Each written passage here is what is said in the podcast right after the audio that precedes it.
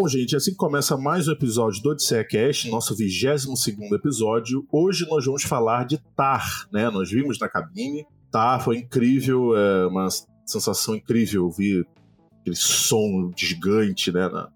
Não na nossa cara, que não tava na minha cara, literalmente na minha cara, pra irritar o Guilherme agora. Tava não, literalmente você falou na nossa cara. Você viu o som, então você já começou. Caralho, cara, que visão boa, hein, velho? Que isso, mano. Eu tava olhando as caixas, eu posso? Não posso. Agora. Ah, ele tá falando do som da caixa, entendi. O apelido da caixa pode ser chamado de som, né? Hoje em dia... Não, ele quis usar uma metonímia, no caso, né? Caralho. Então, é isso aí, ó, tá vendo? Falou aí o nosso professor de português, senhor Guilherme Cândido. Para mais aulas, arraste pra cima. Arraste pra cima, exatamente. E, né, aliás, bom o Ricardo ter falado de arraste pra cima, que agora o OdisseiaCast tem um Instagram, que é @OdisseiaCast, normal, que nem o nome.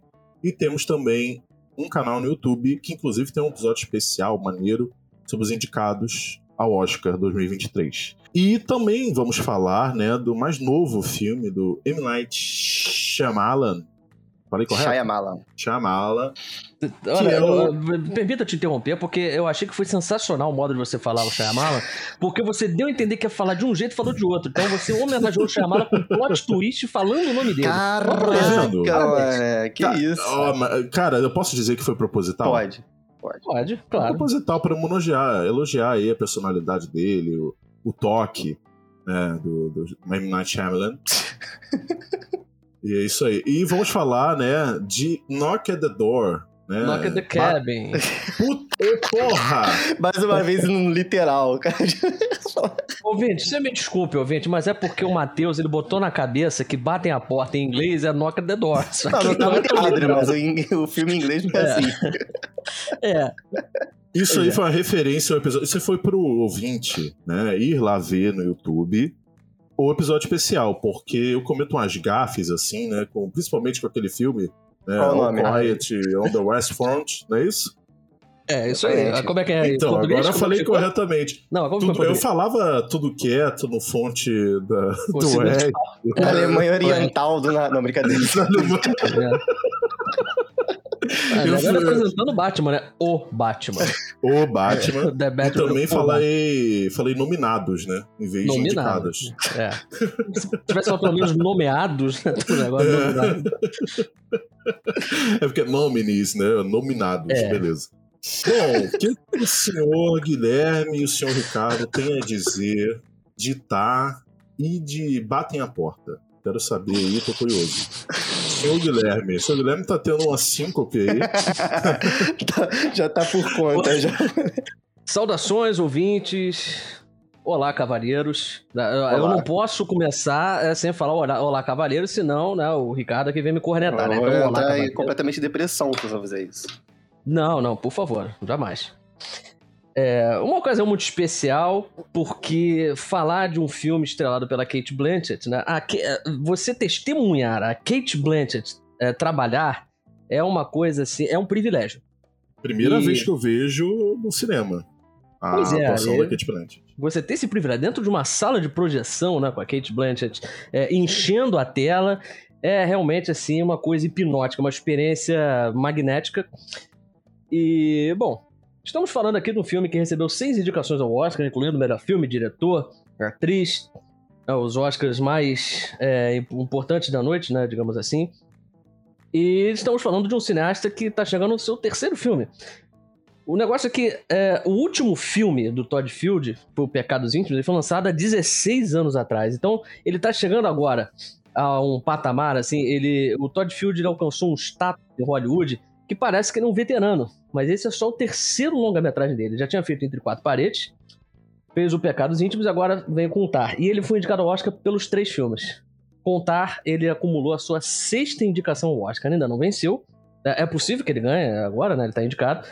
Mas é preciso ressaltar também que o Todd Field, ele presenteou a Cate Blanchett. Né? Ele deu assim um quadro em branco para Cate Blanchett e falou, pinte, né? Use seu talento, porque ele criou uma personagem absolutamente fascinante do zero.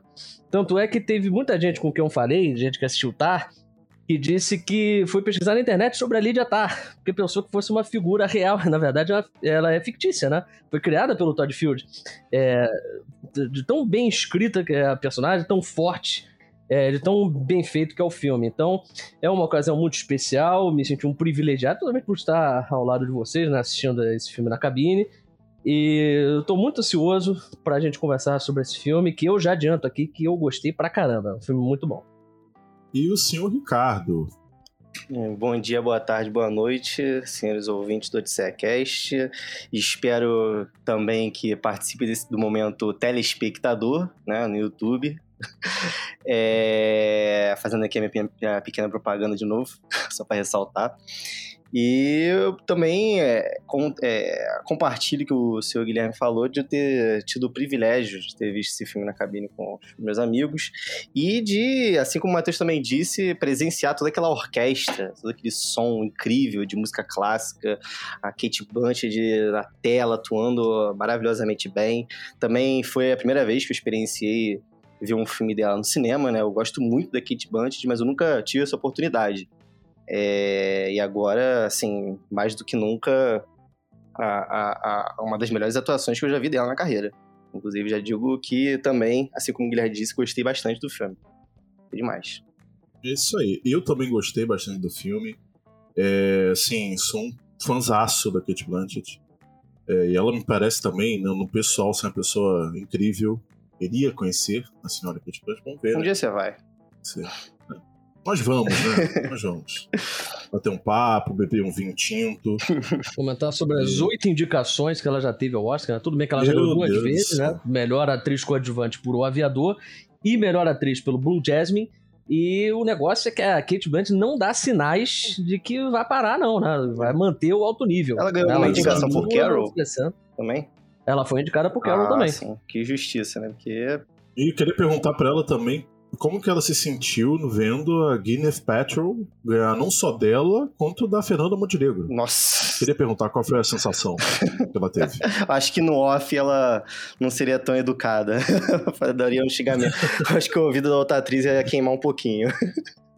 Até a Gregoso falou sobre isso, né? Recentemente, que ninguém entendeu, né? Imagina a Cate Blanchett. Bom, gente, assim... Eu gostei muito do filme, né, por diversas razões. E, como eu sempre falo, vamos começar do começo, né? O filme começa... Né, Ricardo? Do começo, Ricardo. Claro. Desculpa, gente. Eu por favor, Ricardo, caso tenha mania. No meio da fala dele, eu vou começar a falar do final. Vou tentar me segurar. O filme começa de uma forma, diria, diferente, né? Eu acho que aí o diretor, o Todd Field, quis dar uma importância maior, né? Aquelas pessoas que... O filme começa, né, com créditos, com parte dos créditos, né? E é de certa forma impactante, né? Demora bastante até para aqueles créditos rolarem, para começar realmente o filme. E começa com a Cate Blanchett dando uma entrevista, né? Ao The New Yorker, não é isso?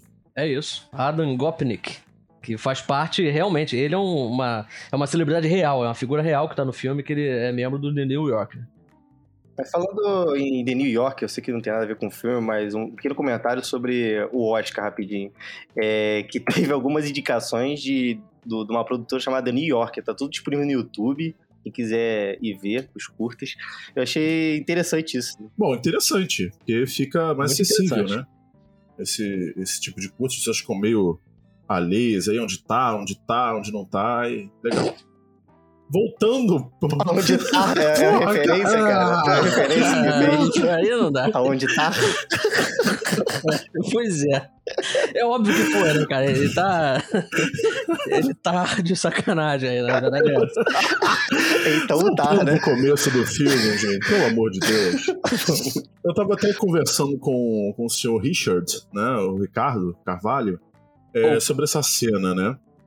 E o senhor Guilherme Cândido, inclusive, né, Tomada7.com, vocês acessarem, já está lá disponível o texto sobre Tár.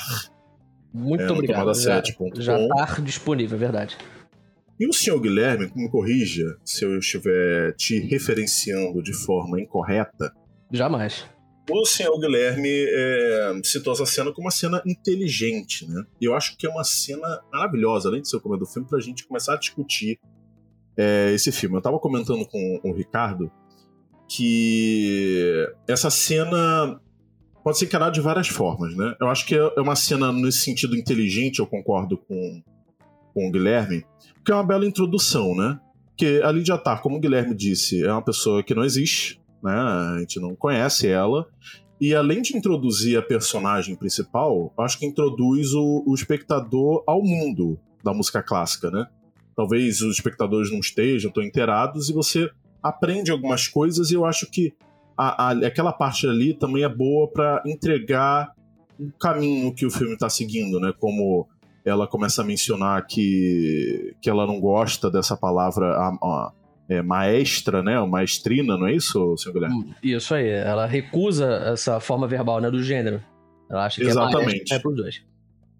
E aí é uma cena inteligente nesse sentido. Eu queria que vocês comentassem, né, da cena. É uma cena inteligente porque o filme ele já começa traçando um perfil da personagem, e aí você começa a entender a magnitude daquela figura que está diante do público. Afinal de contas, é uma tarefa hercúlea, eu diria, né? Porque como é que você vai chegar e vai colocar uma personagem fictícia e você vai estabelecer essa personagem? Ela não é só uma musicista competente, ela é uma lenda viva da música. Ela conquistou, ela é o EGOT, né?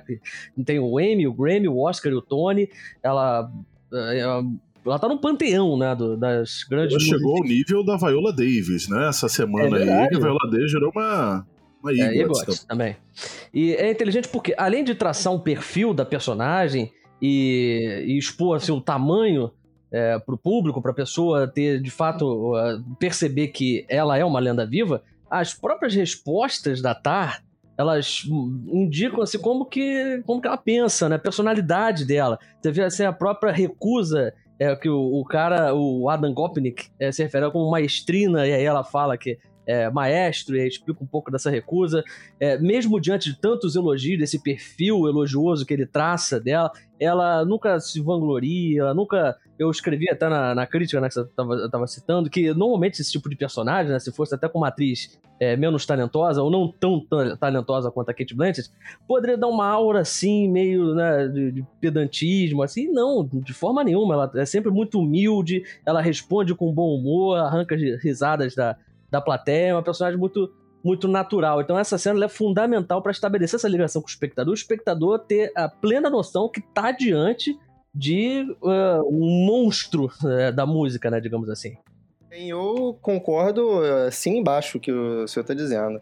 Eu acho que, inclusive, essa cena ela tem um plano que depois, ele vai se explicando depois de um tempo, né? A gente vê uma certa personagem ali que não está mostrando o rosto dela, e a gente vai descobrindo... Só os cabelos, né? Os cabelos, né? Ruivos. Exatamente, cabelo bem marcante, né? Um ruivo bem, bem forte. Queria saber o salão que ela foi. Não, brincadeira. E a gente vai saber só depois o desenrolar da história. Deixar claro que a gente não vai falar, não vai dar nenhum spoiler sobre o filme, porque, né, como se trata de Odisseia nas cabines, a gente geralmente faz uma análise aqui isenta de spoilers, digamos assim, né? Foi bom você ter falado isso, e eu vou dar minha opinião sobre essa cena. Eu acho assim, eu concordo, né, como eu disse, eu concordo que ela é muito inteligente, principalmente pela atuação da Cate Blanchett, né, que não deixa, como o Guilherme disse, aquela coisa meio pedante. Mas eu acho que talvez seja um ponto de atenção no filme, né, essa coisa de apresentar a Lydia Tár como a EGOT e tal, às vezes me soa como um atalho, assim, sabe? Muito, muito caricato, sabe? Aquela coisa, ela é tão foda que ela ganhou o Oscar, não sei o que, não sei o que lá, não sei o que lá. E eu acho, né, depois a gente vai discutir durante o episódio, que eu acho que é uma cena que acaba destoando, porque a gente estava falando antes de gravar o episódio sobre filmes... que dão mais atenção a pequenos detalhes, não tanto essa coisa expositiva, e eu acho que essa cena e outra que eu vou comentar são expositivas demais para o filme que se constrói, apesar de achar necessária a cena, mas talvez feita de outro modo, não sei exatamente. Queria saber o que vocês acham disso. Eu respeitosamente eu discordo, porque eu acho que o filme, ele começar desse jeito praticamente, é claro que tem uma cena anterior, bem breve, né, que mostra a Tár num avião, né, mas assim, o filme começa de fato com essa cena, e seria uma tarefa dificílima, árdua, consumiria muito mais tempo se o Todd Field ele desenvolvesse de outra forma, né, então a partir do momento que ele começa, ele já tira esse desafio da frente, então aí ele já pode se concentrar em outros aspectos dramáticos, sobre a personagem, sobre a estrutura em si. Então... É por isso que eu considero um atalho, né? Porque, assim, é necessário, né? Porque a Lydia Tár não existe. Sim. Mas, durante todo o resto do filme, o filme não é expositivo a esse modo. Tem algumas coisas ali, taco na sua cara algumas coisinhas assim, uns assuntos que ele vai percorrer. Mas por isso que eu falei de atalho, né? Porque ele tem que fazer isso, né? Mas estamos falando de uma narrativa de 2 horas e 38 minutos, né? Porque e são 2 horas e 38 minutos muito bem aproveitados. Né? A gente vai analisar um pouquinho mais à frente. Pois é, e parte disso aí se deve a essa estratégia do Todd Field de manter a narrativa, né? Manter a história, as tramas, assim, de uma forma bem enxuta, né? Ele tem uma gama de coisa pra mostrar ali no filme, né? Um arco dramático ali bem intenso e vai crescendo, assim, sobre a personagem, que dá essa leve introdução ali com diálogos, um certo tipo de conversa que a personagem até vai expondo a sua opinião sobre certas coisas, né? Que faz correlação, né? Então, acho que... Enfim, eu não sei se eu tenho a capacidade de pensar de uma outra forma de apresentar a personagem. Eu acho que a cena poderia continuar a mesma, né? Sim. Mas talvez resolver isso na montagem, não sei. Dar acho uma... ótimo você usar esse termo, resolver na montagem. Acho sensacional. Não repitam isso, pelo amor de Deus, para nenhum editor. Eu tava querendo dizer no sentido de... não sei, né? Dando um pitaco aqui. Essa cena tem que ocorrer, beleza. Mas talvez fragmentar ela pode ser uma opção. Eu acho que esse blocão, né, de uma entrevista... dizendo o quão foda é a Lydia Tár, é tão foda que ela é uma EGOT, não sei o quê.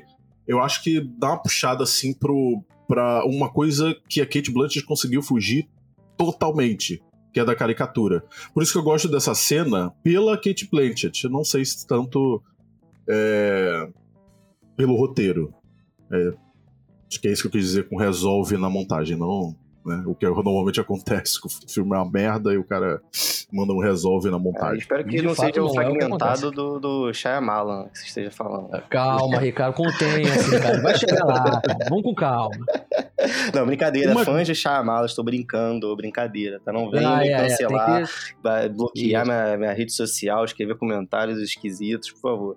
Não, tem que tomar cuidado, senão vão dizer que você tá destilando veneno, né, sobre o Shyamalan. E tá acabando com o trabalho do cara. Todo esforço dele, né? Sabotando os esforços. Meu Deus. Coitado do Shyamalan. Ele começou agora, não pode fazer. Uma outra grande cena, né, do filme, não sei exatamente a localização dela ali, mas eu acho que é no começo. É a Lydia Tár, né? Ela tá dando uma aula, ela também é professora. Da Juilliard, inclusive. Da Juilliard, exatamente. Escola muito tradicional de música. Existe, né? Tem muitas coisas que existem nesse filme, de fato, né? A única coisa que não existe. Talvez uma das poucas seja a Lydia Tár. Exatamente. Ela não está invisível no filme, tá? Ela existe. No sentido não literal. Tem uma versão esquisita que de outro personagem, algo meio igmabérrima da vida, né? Mas enfim. Ela tá ali naquela aula, né, e ela acaba discutindo com um aluno. Essa cena, inclusive, pra mim, é o ponto alto do filme. Pra mim, essa é a cena mais memorável, é a cena que o... Mas eu não disse que esse episódio ia ser polêmico. Eu falei a mesma coisa pro Matheus ontem. Pra mim, esse filme foi o que credenciou Todd Field a disputar o Oscar de melhor direção, por exemplo. Esse filme é uma aula... eu concordo. Essa cena é uma aula de mise-en-scène. Ela não chega a ser... Teve gente comentando sobre o filme dizendo que era um plano sequência. Só que o plano sequência é aquele que ele muda, quando você muda o cenário também. Como ele não muda o cenário para um cenário só, na verdade ele é um plano longo. Plano longo. Exatamente. E o plano longo, ele é utilizado, assim, eu descrevo até magistral, com mais detalhes. Magistral. Eu descrevo até com mais detalhes na crítica que eu fiz, que tá no Tomada 7, você já fez o merchan, tô aqui me repetindo, perdão, vou voltar aqui. Mas a forma como a câmera se movimenta pelo espaço cênico, né, de acordo com a argumentação da Lydia Tár e do aluno, né? É um embate que acontece entre os dois, né? Inclusive, é premonitório para a narrativa, né? Porque eles estão discutindo ali sobre a questão de separar o artista da arte, né? Porque ela está ensinando o aluno, né, um elemento lá da música e acaba citando Bach. E o garoto, né, o aluno, ele se recusa a tocar Bach. Ele discorda de algumas atitudes do Bach, atribui até alguns adjetivos a ele, e ela acaba contra-argumentando e eles ficam naquele embate. Só que enquanto isso está acontecendo, uma espécie de xadrez verbal entre os dois, a câmera vai passeando e aí chega um momento que às vezes a câmera está muito distante, a câmera às vezes está muito perto, a própria Cate Blanchett vai se movimentando também, e aí chega um ponto que a câmera fica longe enquanto ela está lá em os momentos mais enérgicos, digamos assim, né, que o garoto está bem ansioso, está movimentando a perna, e aí o momento que ela destrói a argumentação do aluno, ela tá praticamente tocando a lente, ela tá com o rosto muito próximo da câmera, e é o momento que o garoto tá lá na outra ponta do cenário, completamente desmontado, e aí ele solta até uma frase vulgar, digamos assim, né, uma resposta assim que... na falta de argumento, né, acabou apelando. Na falta de argumento, apela, ofende a Lydia Tár, e aquilo ali desmonta completamente, né, a argumentação dele. E é como se a Lydia Tár, ou o próprio Todd Field e a própria Cate Blanchett soltasse o microfone e saíssem de cena, né? Que é uma cena que é brilhante. Eu, pelo menos no meu caso, eu aplaudiria de pé essa cena, porque é perfeita para você chegar, ilustrar a paciência, a elegância, a inteligência, o conhecimento da Lydia Tár, e tudo isso aí complementado pelo trabalho de direção do filme. Então, por isso que eu considero essa cena aí magistral, e o Todd Field tá de parabéns.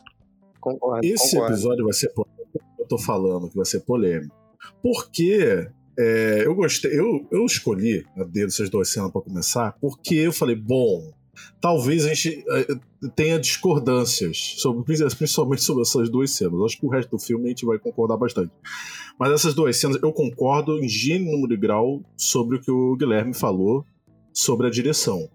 Eu acho assim incrível, né? Tava comentando com o Ricardo que é um plano longo, assim, incrível. Eu fiquei, né, ali na sala muito empolgado.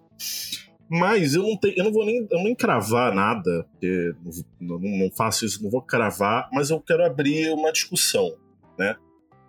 Principalmente sobre intenções e diálogos, né? E assim, e de nenhuma maneira aqui eu vou ser infantil a ponto de falar, eu concordo com a Lydia Tár, ou eu concordo com o aluno. Não é disso que se trata, né? Eu tava discutindo com o Ricardo sobre essa cena, porque eu acho que essas duas cenas, apesar de terem muitas qualidades, a primeira cena já disse qual pra mim é o defeito, mas nasce a segunda cena,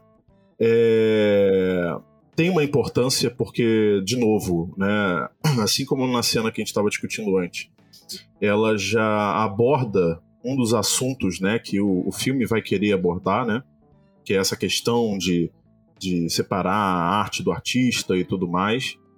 E eu só não concordo da forma que foi feita, especificamente de diálogo e roteiro. Primeiro que o aluno já começa se apresentando com como posso dizer, uma frase bem longa, né? Que ele é pansexual e ele fala uma sigla, que agora eu perdi o significado, mas o que eu tô querendo dizer? Ele já começa aquele diálogo ali querendo ridicularizar aquele aluno, pelo menos é o que eu acho. Com aquela longa descrição do que ele é, foi essa sensação que eu tive. E conforme a cena vai passando, apesar desse plano longo incrível, fica mais claro o que ele tá querendo fazer com essa cena, né? Porque, de novo, é botar a Lydia Tár num patamar incrível, construir o patamar dela. E eu acho que parece quase um não acreditar que a Cate Blanchett conseguiria fazer isso sem esses artifícios. E realmente não precisou. essa coisa quase caricata de numa discussão ali de Tár ser aquela pessoa inteligentíssima e dá todos os argumentos do mundo. O problema é que ela tá argumentando contra um imbecil, né, que ele constrói, porque o garoto não tem argumento nenhum de nada. E aí eu fico tentando pensar qual é a segunda intenção dele. Se a primeira é construir uma Lydia Tár inteligente e articulada, qual é a intenção dele de fazer um personagem tão cru e sem argumento para discutir com a Lydia Tár, né? Eu fico pensando, será que se ele fizesse um personagem não tão inteligente quanto a Lydia Tár, mas com argumentos mesmo diferentes da Lydia Tár, mas com argumentos sólidos, e mesmo assim, né, que no final da cena seja importante a Lydia Tár sair por cima, porque não foi construída um argumento quase ali no mesmo nível, né, sobre coisas diferentes. E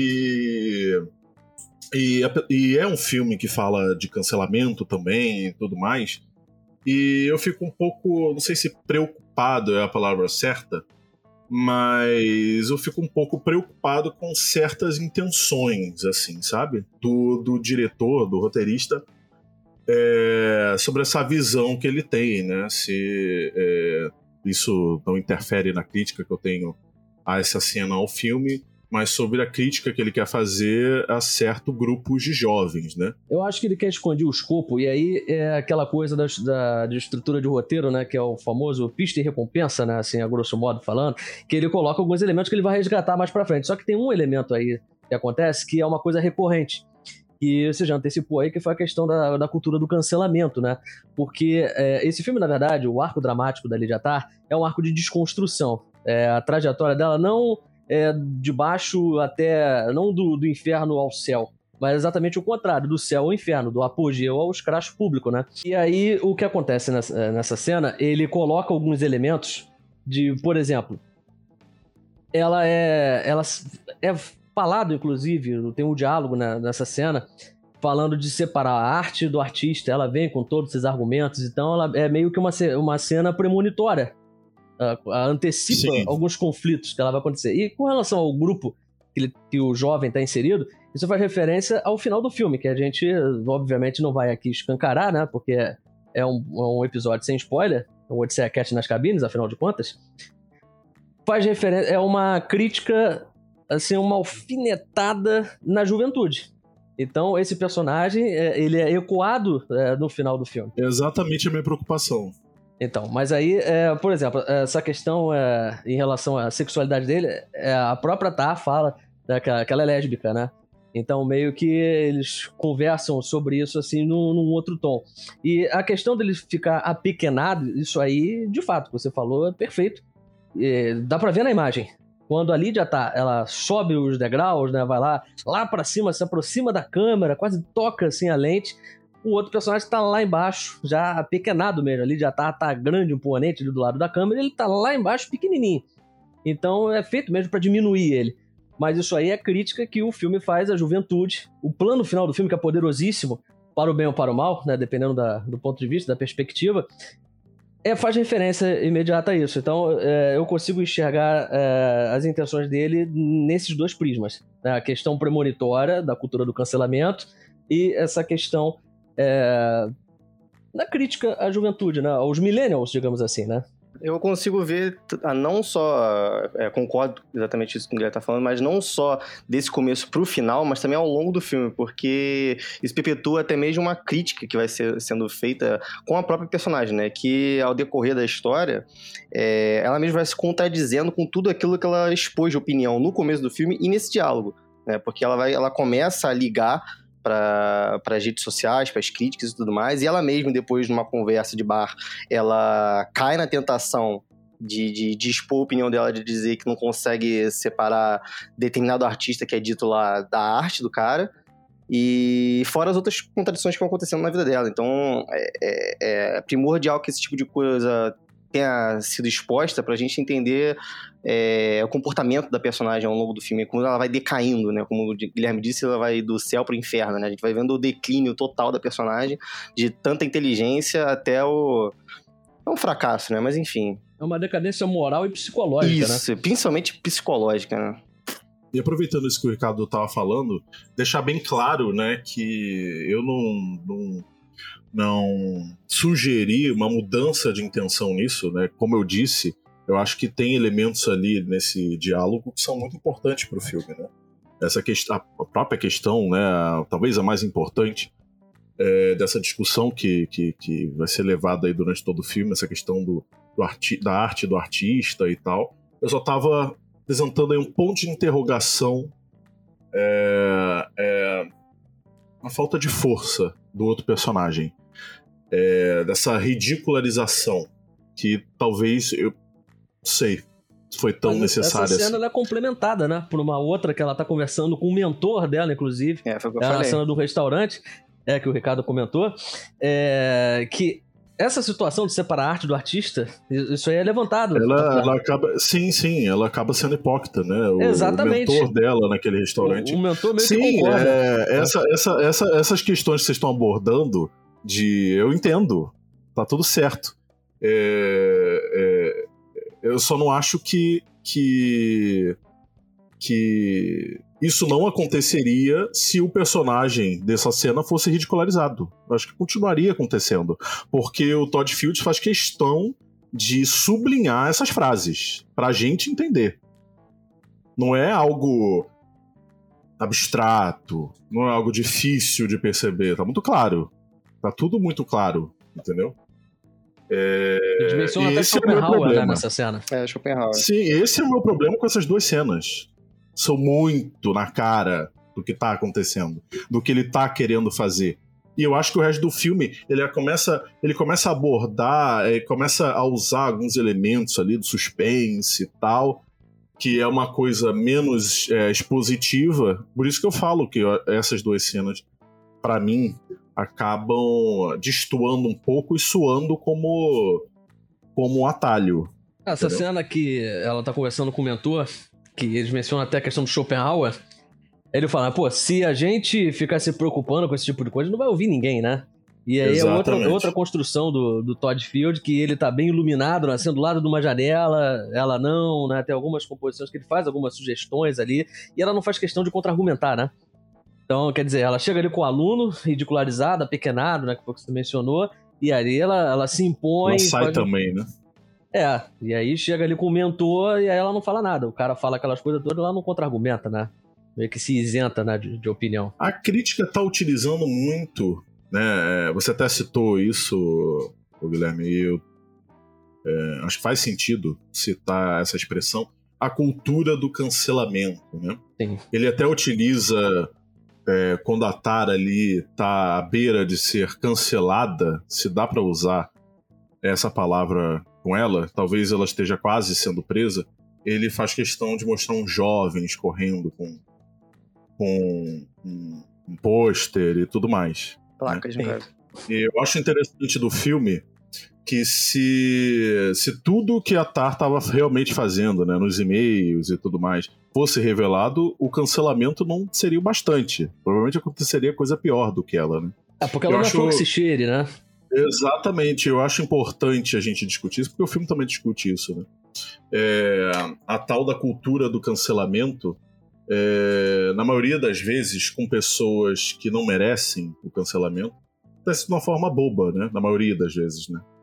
E o cancelamento real acontece quando o cara faz muita besteira, né? Como o Hammer lá do Call Me By Your Name, né? E dentre tantas outras celebridades, né? O Hammer tá lá fazendo quentinha no restaurante e tudo mais. E aí criou-se essa expressão, a cultura do cancelamento e tudo mais. E o que mais a gente vê são pessoas sendo canceladas, uma semana depois tá no Stories fazendo... Publi ganhando 1 milhão por Stories. O Globo de Ouro, né? O Globo de Ouro, houve um cancelamento aí, a celebridade boicotando, né? O Globo de Ouro perdeu, inclusive, a emissora. A do Brasil, inclusive, manteve, né? A TNT não transmitiu o Globo de Ouro. E por um ano o Globo de Ouro ficou assim no ostracismo. E esse ano já voltou, né? Já teve premiação, as celebridades já foram. Nada. Pois é. Tem muito diretor, a gente precisa ir muito longe. Tem muito diretor aí que faz coisa horrenda e tá fazendo filme ainda. Tá foragido, então por lei ele tá em outro país e tá conseguindo fazer os filmes dele ainda. Entendemos a referência. É, exatamente. Não precisa nem falar muito nome, né? A questão da Lydia Tár, porque a gente sabe, ela começa o filme no apogeu, né? E a gente, só que a gente não tem, não fica cristalino pra como que a Lydia Tár chegou a esse patamar, né? Então, conforme o filme vai se desenvolvendo, você vai tendo alguma ideia do que... Tendo alguma ideia, não. Você fica sabendo o que aconteceu, né? O que ela foi capaz de fazer pra poder chegar subir até ali, né? Exatamente. A própria a mulher dela, a esposa dela, né? Tem um determinado momento do filme que ela fala, olha, eu acho que todos os seus relacionamentos foram contratuais. Né? Exatamente. Tá dizendo pra ela. Sim. Ela, no sentido de que ela é capaz de fazer qualquer coisa e se for do interesse dela, né? Se aquilo trouxer benesses, né, pra ela. Inclusive, tem alguns momentos... eu falo que esse é o nosso episódio da cabine de imprensa e a gente não pode dar muito spoiler aqui. Até porque a gente tá citando aqui uma personagem que não só existe esse tema da cultura do cancelamento, mas a gente tá falando de muitos complexos que rondam em volta da vida dessa personagem, que vão levando ao declínio dela, né? É uma personagem muito problemática.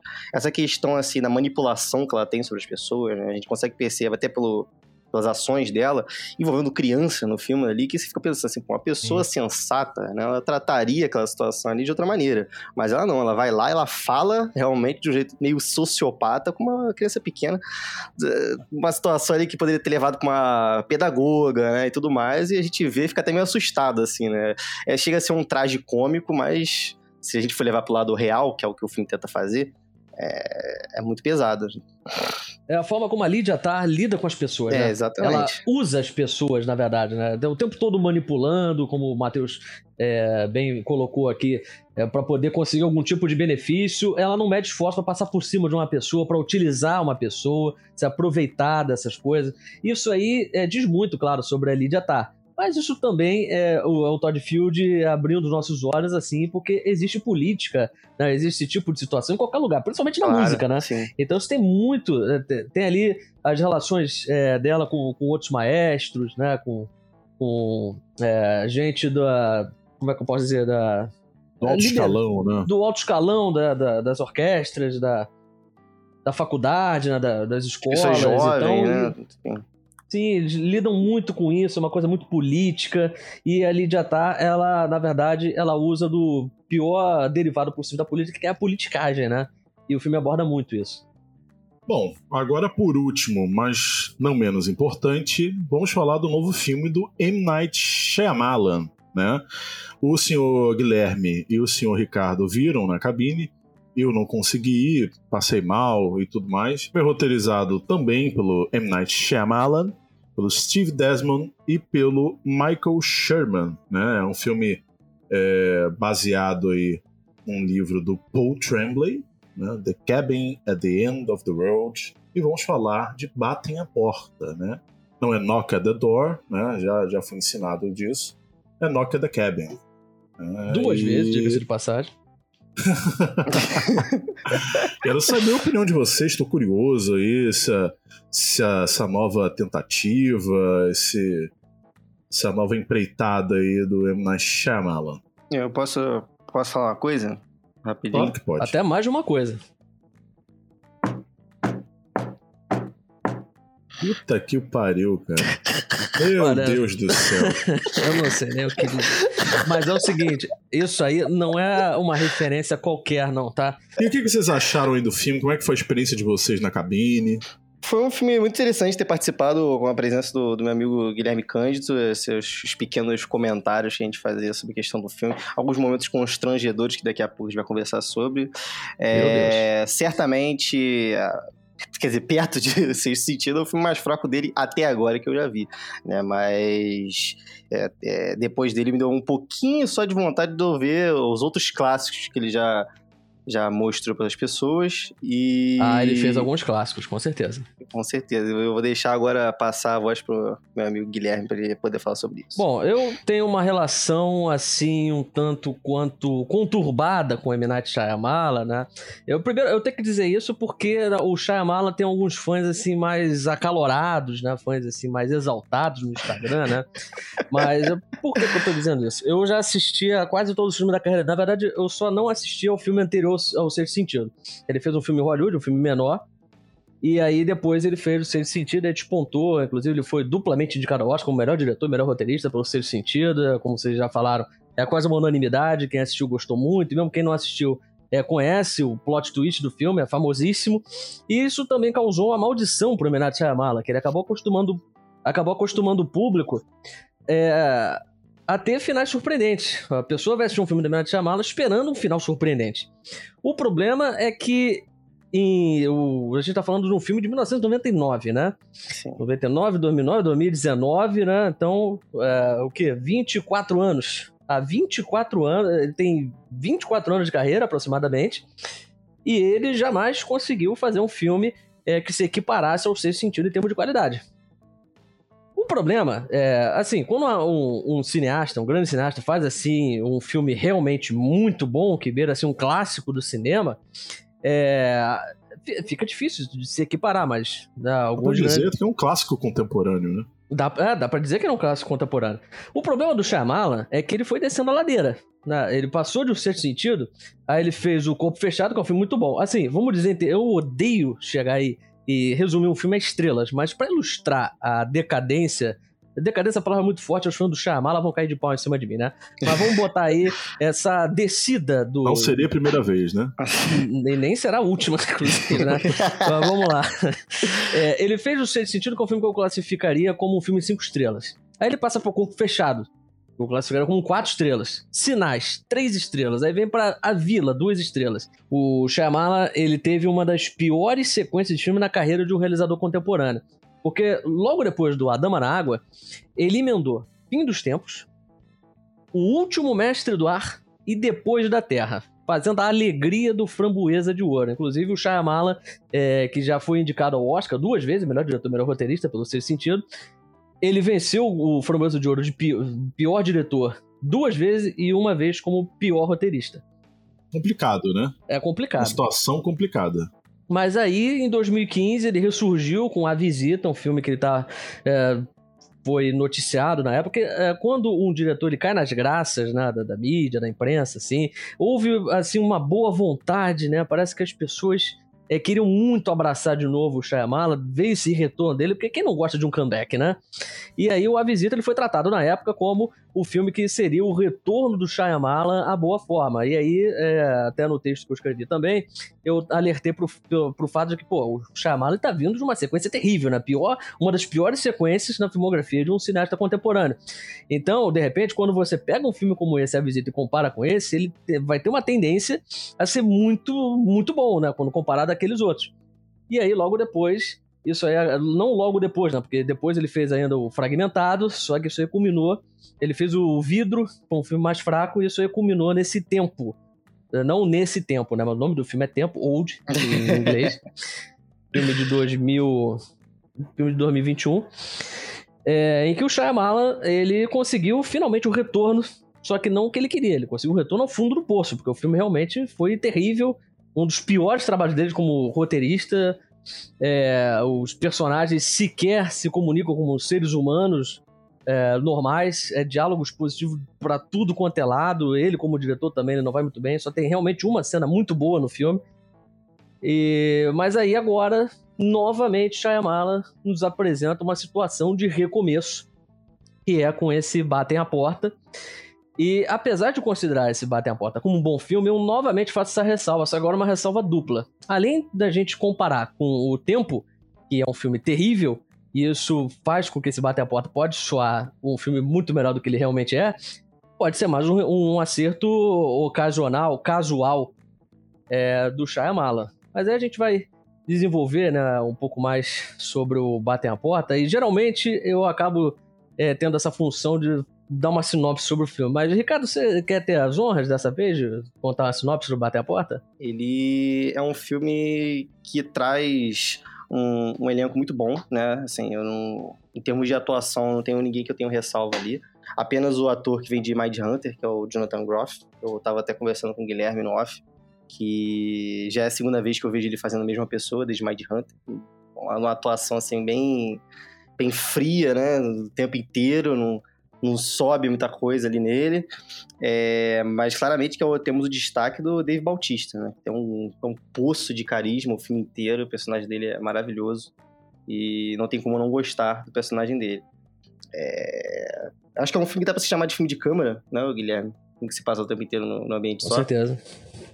Por mais que tenha alguns flashbacks. Não o tempo inteiro, exatamente. Exatamente. Por mais que o filme, felizmente, passe por alguns flashbacks, né? Que é um dos pontos fracos do filme. Ele está falando de exposição em Tár. Esse aqui, então, cada flashback que vem parece que faz o espectador de burro, né? Ele faz as coisas mais expositivas de todos os tempos. Enfim... Eu tô dando aqui já tô dando umas pinceladas aqui na minha opinião, mas eu vou deixar um pouquinho da sinopse do filme pro Guilherme, porque eu gosto de escutar ele falando a sinopse do filme. Acho que ele fala. Não, legal cara. Porque você tá ouvindo aí, né? Porque eu pedi pra ele fazer a sinopse, aí ele falou, e quando chegou na hora de falar a sinopse, devolveu pra mim. Não, tá bom, vou tentar fazer uma sinopse spoiler-free. Então, pra você, o mais interessante, ouvinte, o melhor que você pode fazer é ir assistir ao Batem à Porta sabendo o mínimo possível. Então, eu vou tentar dar o mínimo de informações aqui, só pra você saber mais ou menos se situar em relação ao filme. Que é o seguinte, o Batem à Porta tem uma família que tá ali tirando férias, ou tá num feriado, enfim, tá descansando numa cabana no meio da floresta. É um local remoto, não tem sinal de internet, não tem sinal de telefone, então de fato para eles se concentrarem ali entre eles, fazer uma confraternização. No caso é o Eric e o Andrew, né, o casal, e eles têm uma filhinha que é o Gwen. Só que enquanto eles estão lá, né, curtindo o ambiente bucólico, eles acabam recebendo a visita de quatro estranhos. Quatro estranhos invadem a cabana e colocam eles numa situação bizarra. Eles são obrigados a fazer uma escolha, e quando eu digo bizarra é com B maiúsculo, e é uma escolha, assim, bem peculiar, é uma escolha importantíssima, e o filme se desenvolve, são 100 minutos de projeção em cima desse dilema que eles acabam enfrentando. Sequestro é um sequestro do bem, vamos dizer assim, né? O sequestro do bem é uma definição bem, né? Estranha, né? Mas vamos lá. Acho que é pro contexto do filme, que a pessoa quando for ver, ela vai entender a situação. Sim. Né? São estranhos não só pro casal, mas são estranhos também entre si, né? São quatro pessoas que elas também não se conhecem tanto assim, e você vai descobrindo mais sobre cada um dos personagens ao longo do filme. O David Bautista, logo de cara, né? O Shyamalan, ele é muito inteligente. Eu já vou deixar uma coisa clara aqui, porque... esse mundo de redes sociais, né, as pessoas tendem a fazer alguns comentários, então... precipitados, né? Precipitado. Tem gente que não leu a crítica, por exemplo, e aí numa postagem que eu fiz no Instagram divulgando a crítica, a pessoa, ela leu aquela postagem, eu tô supondo que ela leu pelo menos a postagem do Instagram, como se tivesse lido a crítica, quando, na verdade, nem abriu a crítica. Então tem gente dizendo, por exemplo, eu não gosto do Shyamalan, eu não gostei do filme, sendo que a frase que abre a minha crítica é justamente dizendo que o Batem à Porta é o melhor filme do Shyamalan em 20 anos, né? E aí quem olha até a nota que eu dou ao final percebe que eu gostei do filme, mas enfim. E aí o Shyamalan, nesse filme, ele mostra que ele tá com uma gana assim que poucas vezes a gente viu nesses filmes anteriores dele. Ele tá de fato determinado a fazer um trabalho superlativo, a entregar um trabalho com uma competência muito superior aos filmes anteriores dele. Por isso que eu cheguei até a comentar que quando o Shyamalan faz um filme de verdade, esse é um filme que você... que destoa muito de produções como Tempo, Último Mestre do Ar, destoa de verdade. É um filme que lembra a melhor fase do Shyamalan. Não chega a ser um filme como o Sexto Sentido, mas está ali disputando. Mas aquela sensação de nostalgia, né? Porque você vê de fato o Shyamalan oferecendo um trabalho de qualidade, não só como diretor, mas como roteirista. Tudo bem que o roteiro ele tem assim, algumas falhas, mas como diretor ele vai muito bem. E ele já começa logo de cara... o espectador, quando vê o David Bautista, né, quando a gente fala o nome David Bautista, imagina o que é um grandalhão, né, geralmente fazendo um papel de trogloditas, um brutamonte, ou ele vai fazer um papel de vilão, ele já fez muitas vezes, inclusive o 007 talvez seja o papel mais célebre dele como vilão, ou vai ser um gigante tipo o Drax de Guardiões da Galáxia, sendo que nesse filme, quando ele surge, ele faz o papel do gigante gentil, né, que é aquele arquétipo de personagem que você vê aquele cara grande, assim, você se intimida, quando na verdade, né, aquele cara de fala mansa, né, que gosta de criança, É um desequilíbrio saudável, né? Você vê aquele cara, um brutamonte, só que ele é totalmente fofo e carismático o tempo inteiro.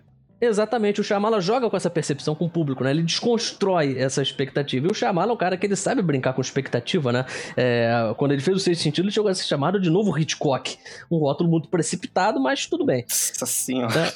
E ele, como diretor, na cena que ele apresenta o David Bautista, que é a cena que ele tá conversando com a Wen, a garotinha, né? Filha do casal. Ela tá lá capturando gafanhotos, ele aparece ali, captura gafanhoto também, começa a conversar com ela. E aí é a cena que o Shyamalan apresenta suas credenciais como diretor, como se estivesse dizendo, eu tô de volta. Eu, Shyamalan, como um ótimo diretor que eu sou, eu estou de volta. Tô aqui apresentando a vocês uma grande cena. É uma sequência que ele constrói através de planos. Ele vai se aproximando cada vez mais, são planos cada vez mais fechados. E a fotografia aí chega... linda demais, né? A ambientação muito lindíssima, bem feita. Muito, lindíssima. Muito bem feita. Eu falo até com mais detalhes dessa cena aqui, é claro que a gente vai falar mais resumidamente aqui pro podcast, mas quem quiser dar uma olhada na crítica que tá no Tomada 7, ela termina que ele usa o ângulo holandês, que é um ângulo no cinema que ele é utilizado geralmente para indicar desorientação, é como se tivesse alguma coisa errada acontecendo, e ele passa isso pro público, sente isso através desse ângulo holandês, que é justamente no momento que a Wen fala, por exemplo... Quando ela nota que tem alguma coisa errada acontecendo, e aí ela pergunta pro personagem David Bautista, o Leonard, tem alguma coisa errada acontecendo? E aí ele tá lá com o ângulo holandês, que pra quem não sabe, o ângulo holandês é quando você inclina o horizonte do filme, fica uma coisa meio torta a imagem. Na diagonal, né? Na diagonal, exatamente. E aí essa é a credencial do Shyamalan, que como diretor ele consegue, ele é hábil a construir essa atmosfera sinistra. Eu acho que ele acaba... se equivocando em termos de terror, porque ele se concentra tanto na atmosfera, nessa coisa sinistra, e ele acredita muito no poder dos personagens, a força dos personagens, que ele acaba esquecendo do terror. Então, quando ele resolve abraçar o terror, se concentrar no terror, ele acaba caindo nos clichês, né? Eu menciono no texto quando tem um personagem que está na floresta, numa suposta fuga, e aí ele usa aquele clichê clássico, né? Que, por exemplo, quando o personagem está no banheiro, tem uma presença sinistra, né, no filme. Aí a personagem vai ao banheiro, vai lavar as mãos e tem um espelho na frente dela. Aí a câmera acompanha o movimento. Quando ela abaixa a cabeça e volta pro espelho, aparece alguma coisa atrás. Então ele usa esse tipo de clichê. Pelo amor de Deus. Pois é, ele usa esse tipo de clichê no filme. Então toda vez que ele tenta trazer o terror à tona, ele acaba recorrendo a isso. Então um filme como o terror, ele tem dificuldade pra se impor. Mas o M. Night Shyamalan... bateu a cabeça, não sei se bateu na porta, mas talvez bateu... bateu a cabeça na porta, né? Tá aí a ideia pro filme. Mas é um filme tecnicamente muito competente, ele tem... o design de produção é muito bom, figurino, fotografia... Você concordaria que o primeiro e último ato do filme são os melhores? Concordaria comigo sobre isso? Que eu, inclusive, dando destaque pro primeiro ato do filme, que é muito bem feito. Concordo plenamente com você. Do sequestro, toda aquela cena ali envolvendo, todo aquele suspense. Porque é um filme que ele mexe muito mais com suspense, a técnica do suspense é muito melhor do que o do terror, como você falou. Muito mais até interessante. Até porque o Shyamalan, quando ele foi chamado de novo o Hitchcock era o mestre do suspense, né? Então esse aí é o ponto forte, né, do Shyamalan. Eu concordo com você, até porque o segundo ato é justamente aquele que tem uma enxurrada de flashbacks. O filme depende muito, como você já mencionou, inclusive. O filme depende muito dos flashbacks pra desenvolver a ligação do espectador com o casal. E é desinteressante, assim, a história do casal, né? Tipo assim, não traz nada de novo. Não é como se fosse mostrar uma história do casal, uma história diferenciada, um negócio assim que fosse realmente trazer um negócio complexo ali. Não, é um negócio assim totalmente clichê, né? Como você mesmo falou. Mas o negócio que o clichê, ele funciona, né? Às vezes quando você emprega bem um clichê, ele funciona. O problema é porque você não consegue desenvolver, você não forma uma ligação emocional com aqueles personagens. Esse é o problema, não funciona, né? Exatamente, e se fosse depender da atuação do Jonathan Groff também, senão você emociona com muita coisa, né? É uma pena, né? É uma pena, mas felizmente pra cada cena do Jonathan Groff a gente tem duas ou três com o David Bautista, que realmente tá muito bem, tá surpreendentemente bem, né? Porque poucas vezes a gente viu um filme assim que o David Bautista tivesse espaço pra mostrar que ele de fato sabe atuar, né? Ele parece até o personagem principal do filme, né? Ele lembra muito a atuação dele no Blade, assim, em termos de qualidade, né? Ele lembra muito a atuação do Blade Runner, O 2049, se não me engano, né? O título. 2049, exatamente. Então. Agora, diferente do Jonathan, né, que eu falei, o ator que faz casal com ele tá muito bem, exatamente. Não conhecia ele de nada, primeira vez que eu vejo um filme com ele. Ele fez a série Fleabag. Matheus, eu acho que lembrei dele, então. Sim, ele é o... Nós gostamos, o Ricardo também ama essa série. Não. Eu amo demais essa série, nossa, e a atuação dele é muito engraçada, ele faz aquele papel de bad boy e tal, enfim. A atora que escreve Fleabag, ela é muito boa nisso. Enfim, mas aí que a gente não fala de televisão, tem que sempre lembrar. Não fala, né? Vai virar quase um bordão meu. Aqui do... Já virou, né? Mas tudo bem. Vai virar camiseta, aqui não falamos de televisão, só falamos de cinema. Gostei muito da atuação da menininha também, faz a Wen. Gostei muito dela. É o primeiro filme que ela faz, né? A Kristen Cui. Vamos terminando mais um episódio do Odisseia Cast, né? Falamos de um filme incrível e um filme que eu ainda não vi. Perfeito. Mas